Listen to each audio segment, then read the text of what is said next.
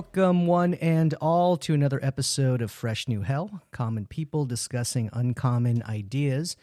In this episode, we are covering a an episode uh, from a Nat Geo series called Lost Cities with Albert Lin, and the topic was um, Stonehenge. So, um, yeah, something we discovered. It's actually on uh, Disney Plus. Again, none of this is a paid uh, a paid uh, advertisement or a sponsored podcast. So, but uh, just some stuff we stumble upon that, as you guys know, if you're listening, things we see and things we find interesting. So, uh, Mary, do you want to uh, jump in on this one and s kick it off? Yeah, this was really interesting. I had no idea that there was uh, multiple layers to Stonehenge. That there was uh, multiple civilizations that they believe utilized it. That they were there before.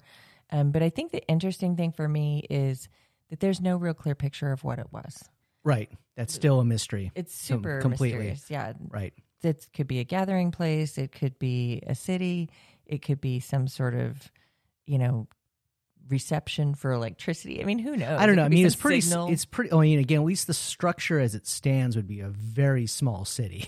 Right, yeah. I mean, again, but it could have been a central focal point for the city that surrounded it. I or mean, what they. temple. Yeah, that's that's what I'm thinking. It probably was. I know there's all you know. There's other theories that go beyond this show that talk about uh, you know it was an astral gate or it had some you know there were matching structures in different places, which would might suggest that might be the case. But I would think it was probably more religious in origin of some place, like a place of worship, just based Something on. ceremonial, and I think, I think does it line up with some kind of? Uh, it lines up with everything, right? Um, as far as like I- ge- solstice or some kind of star points. geometric, it- yeah, geometrically and stuff. I Mm-hmm. yeah, I believe so. And this this show really didn't cover that. no, this was more about just the land was- itself and the right. history surrounding and it. the his, yeah the history surrounding it because there is a what was a Blick Mead, which is technically a river, I guess, Mm-hmm. But at this point in time, currently it's pretty narrow. It's fresh water. It it stays at 52 degrees steadily, oddly, even in the wintertime, That which is a little weird, which is a little weird. Um, but what Albert Lin, who's like a, a scientist or um, Is he an archaeologist? He's an archaeologist, I believe. He, I think he probably has a couple of different degrees of some sort, but um, he was able to figure out that um, the the river itself was much wider thousands of years ago. So, and there was a civilization that existed what three thousand years before Stonehenge was built. Yeah, think I they- mean, we're getting into some numbers here where you're just so far back that like you lose me. Like this is Yeah. now before Egypt. I mean, this is really far back in time to Right. have kind of an elaborate civilization. The one thing, you know, they do utilize quite a bit of technology. He loves the lidar and he has drones right. and things like that. But the way they peel back the layers of the earth to reveal like the hidden cities and the hidden buildings and the way the river patterned and stuff, that's really fascinating. Mm-hmm. I think the the thing that's always going to be puzzling about this location is there's no real clear way to ever know what it was used for. And maybe it was used different ways for different civilizations if you have that big of a span of time. Right, right. I mean, they kind of surmised, at least in the show, that uh, the the people that inhabited the land probably prior to its its construction and probably even after its construction were all hunter gatherers for the most part, right? And they also mentioned that they um, there was the question of whether or not these people were nomadic or if they actually did plant roots. And in this case, they theorized that it's e- no, well, not evident, but very likely that they built like thatch huts and had communities and obviously using the waterway as a as a you know a modern day freeway for boats for trade and for you know for all and the things that's that go where with it got super crazy because now he's getting up farther north, like into Norway, Right. And, and you know, having these elaborate trade routes and boating, and they had found boats and and that record, of- the, the whole map thing. There's, you know, he was up there, up and around the Arctic Circle, even at midnight. It's like still daylight because he's so far north. Right. And there was um, The rock carvings? Yeah, there's yeah, basically a rock carving that, or with some various panels on it that uh, you know people have been studying for decades. In some case, he talks to an expert up there, and it turns out that a lot of those carvings are reflective of essentially a map more than anything. Yeah. I think sort of mapping out different things um, that probably existed at a certain point in time, as well as the connection between man and a beast and you know their spirituality was all wrapped up into one thing they have like their depictions of men turning or reindeer turning into men being shot by other men and then turning back into reindeer, Right, yeah, which is like, really there's a crazy. lot of interesting plays on that because it ties a lot to Native American culture, like the Yeah, shape shifting. yeah.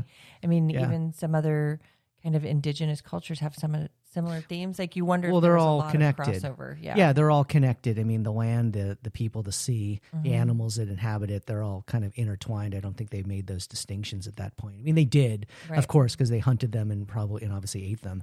But um, but yeah, but it, but in a sense, they were all kind of all in the same ecosystem, so sort of treated it that way. And then I think So- the other fascinating thing on this one was the the amount of tools they were talking about. Right. The archaeologist that he was discussing um, some of the finds with, they found tens of thousands of these stone tools, and they're very small. They're handheld tools. They're like everyday. Mm-hmm. Very much so, almost Yeah. to the point where we're watching them uncover these stone tools, and you're kind of like, that just looks like a rock to me. Right, but then it perfectly fits in your hand. That right yeah ergonomically it fits and in some cases they find at some point they find like a um, a stone blade and they even make a uh, an arrow um, handcraft an arrow from a guy who kind of lives the hunter gatherer way Yeah. and uh, allegedly you know these things are like as sharp as scalpels and and obvious, twice as hard because they're made out of rock and not steel Yeah, which is crazy? whi- which is really crazy. And then they mentioned one other thing that was prominent towards the end of the episode. They mentioned these things called aurochs, which are what was Like it giant three cattle. three times as big as a regular cow or something? Yeah, they said much bigger than like a buffalo or a bison. 3,000 pound animals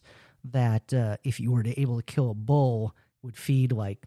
Three thousand people, or s- or something, some cra- Well, or three hundred people, some crazy number. I It was like, a lot, a lot of people that can feed off this one animal if you take it down. But they found lots of bones and lots of um, relics. They did find some things buried on either side of the entrance, or like what they perceived to be the entrance to Stonehenge. Stonehenge, So they were thinking it could have been some sort of ceremonial site. Right. But again, they were thinking that these animals would have been grazing animals and not localized or. I mean, I, I They weren't domestic. They were definitely wild, and they did hunt them, and they were pretty deadly too because they're so They're big. big. So yeah. if one of those got a hold of you or hit you or hit them with their, with your their their um, It's their definitely horns, group you're effort. done. Yeah, and that was that was the other the the tactics to me seemed pretty clear cut. I mean, you stand on either side of the animal and just you know beam them with arrows Right. as much as you can, and if the the animal conti- doesn't bleed out instantly and runs off, you chase follow him it, her yeah. and uh, and then continue to hit it with arrows as many as you have. yeah, there's So, no other option. But that's it. It does form a different kind of perception of the community because now you've got people that would have to come together to be able to get this sort of an animal. That's a lot of production within the community to to prepare it and Sure. sort it Oh, out yeah. and distribute it. And, from the front to the back. Yeah. and that was kind of where I was left off at the end of this. Is I was thinking, you know, they were saying it was a ceremonial site, but maybe it was like a lo- local market, like a meeting place of where yeah, you I mean, gathered. again, throughout the course of time and everything that I see and hear and even experience myself, I think human beings are very logical. I mean, living near a, a large river, a water source, makes perfect sense. Obviously, for easy Yeah. reasons for water, Right. for one, and um, eh, you know, it makes sense to go ahead and post up there. And if there are animals. And hopefully you're with a tribe of people. You're all going to post up. So, but going further into you know the reasons for Stonehenge, it, there has to be a logical reason for it. Right. Like you said, it's either ceremonial. It could have been a, a butchery or Yeah. something. I mean, something really simple. I mean, It's it's, a ancient Walmart. yeah, yeah, yeah. It's like a McDonald's. It's White Castle. It's Yeah. the original White Oh Castle. gosh, that'd be awesome. Yeah. So you know, and again, it, and it might have been something more fantastical, but I have to. I would have to think there was a practical reason for it. I mean, something that you know people would probably, if they actually knew what it was, they'd probably, oh, that's it. It was just like a church or something, which Right. you know, which is pretty boring. But again, I don't think. I mean, But is that just like our stuck up way of thinking everything is so self involved and so self important? I mean, the ironic thing is like the Rosetta Stone found in Egypt was really like tax information. It was nothing important or urgent. It was Mm-hmm. right just it just a- happened to be in three different languages and in and in an ancient language Yeah. that hadn't been unearthed in thousands of years or hundreds of years But maybe some of the things we find aren't these fantastical things. Maybe they are ordinary places. we want them to be i mean at one point one of the fu- interesting things was it was it a sulfur stone or some type of stone that he pulled out of blick mead that once it gets into the atmosphere the way it i don't know if the oxygen hits it or Something something it it, yeah. turns it into like a purple was it a purple Yeah, or pink like a magenta a really it looked like somebody Cool. dipped this thing in like magenta paint or something Oh, yeah. It did not look real. it look yeah. So one of the the takeaways from that was he said, you know, this could be perceived as a kind of a magical place, and it did, you know, and it's very like Oh, woody think and a lot of trees. You- yeah, you think for sure. Mm-hmm. druids are running around in there, and So I can see the even like today's standards, the appeal of that place because it's very green, a lot of trees. You got Yeah. animals. You got the you got the raging river next to you. Why wouldn't you want to live there? Oh, it's beautiful. Yeah, Yeah, it's- and it's especially really if there's pretty even some location where you could pull a rock out of the river and it turned pink. People would think you were magic. 100%. Right? Yeah, you could probably go up north or somewhere to Norway I and have see. pink rocks. Exactly, they're very valuable. They're Yeah. special. Only I have them. Yes. Yeah, and it's and at some point in the game, there's a there's an uh, an archaeological dig going on near Bl- uh, Blick Mead where they're finding all these stone tools, and they uncover like uh, first of all the through a certain layer of dirt was a it wasn't even that far down like No, 30 like inches 30 or so inches. 30 they inches down like eight thousand years ago. yeah they found like a um a whole bunch of stone kind of like speckled into like almost like like a not a road but kind not Mm-hmm. that densely packed where it would be a road but kind of like like a, a way maybe pathway, a maybe even, pathway yeah. exactly and then at a little bit lower depth that appeared there were it, it was hard to tell. It looked like a stone like a slab of stone that had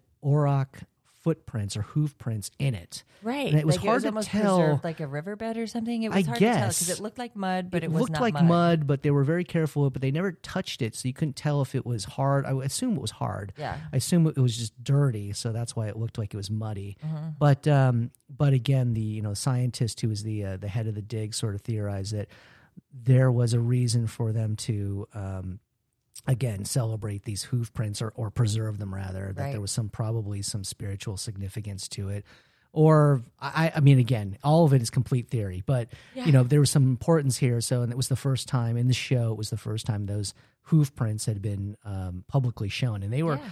they're were pretty big. massive. They're Yeah. massive. Yeah, I mean, they're massive. I mean, not so massive where you think this is weird, but they are. They're. De- I mean, it was a big animal. It's just so weird that those animals now, granted, it was three thousand years ago, Yeah. but that they they no longer ex- exist. I mean, I'm sure there's oh, there's tons of species.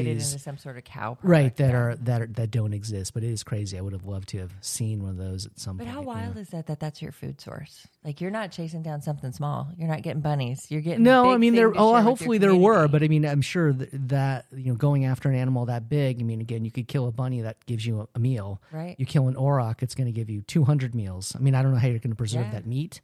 Um, and like you said, maybe that was it. Maybe it was the auroch market. yeah. You know, it's very likely because again, how are you going to store that meat? I mean, there's not I don't really. see how you could. I I Yeah. mean, there's definitely preservative things like Native Americans had. Are you making jerky or something? I guess. or salted But if you have like 3,000 pounds of meat, maybe not. Well, it's even 2,000 pounds of meat. If it's a three thousand pound animal, let's say a thousand pounds of skeleton, you still have two thousand pounds of meat Right, product. right. So you know, you've I mean, you've got a village, so you can feed your family and all your all the members My of your guess is village. the village is using but- all the products too. That they're using skin for leather, making clothes. Oh yeah, I'm sure they used. Yeah, you they were they were probably very efficient in the use of the complete animal. But you know, if That's you had a a small people. village, Yeah. you can't you can't keep two thousand pounds of meat. I mean, you're you're not even going to eat that much in a week. I mean, that's a ton. Even if you have 200 people, that's 10 pounds of meat per person. That's a lot. that's a lot. And kids don't eat that much. They're not going no, to. eat I mean, I much. guess technically you got about a month. Of So yeah, maybe Yeah. you just roll down the road to the Auroch market. Maybe and, that's what uh, it was. Like maybe it, it could have been. It could have just been a trade where trading Yeah. spot, you know, because there were there was definitely have meat, trade. We'll take your vegetables. there were definitely other tribes or or whatever nomadic groups, and other hunter gatherers that came down the river. You know, probably some friendly, some not, and there probably did trade with each other. So it makes sense. Like, hey, I'll give you my purple rocks for whatever Yeah, your, your reindeer exactly. meat, or I'll trade your You reindeer to meat think for. that it would have to be some sort of civilization that worked on barter like that because there would Yeah. be some groups that would be way better at hunting than orc. There would be some they groups just don't have orc around them. Yeah, Yeah, that wouldn't want to fight a beast. I mean, that's a large animal. Like, Right, not every person's going to go Oh no battle that way! thing. No, you're not going toe to toe with that thing. I mean, you have to hit it from distance. The other thing that's interesting too is that 52 g- degrees of the water. Like the more I think about that, there has to be some geothermal situation there, Must be. which maybe I mean England winter is real winter. Like you Oh, would have to It's think that that would yeah. sustain a community.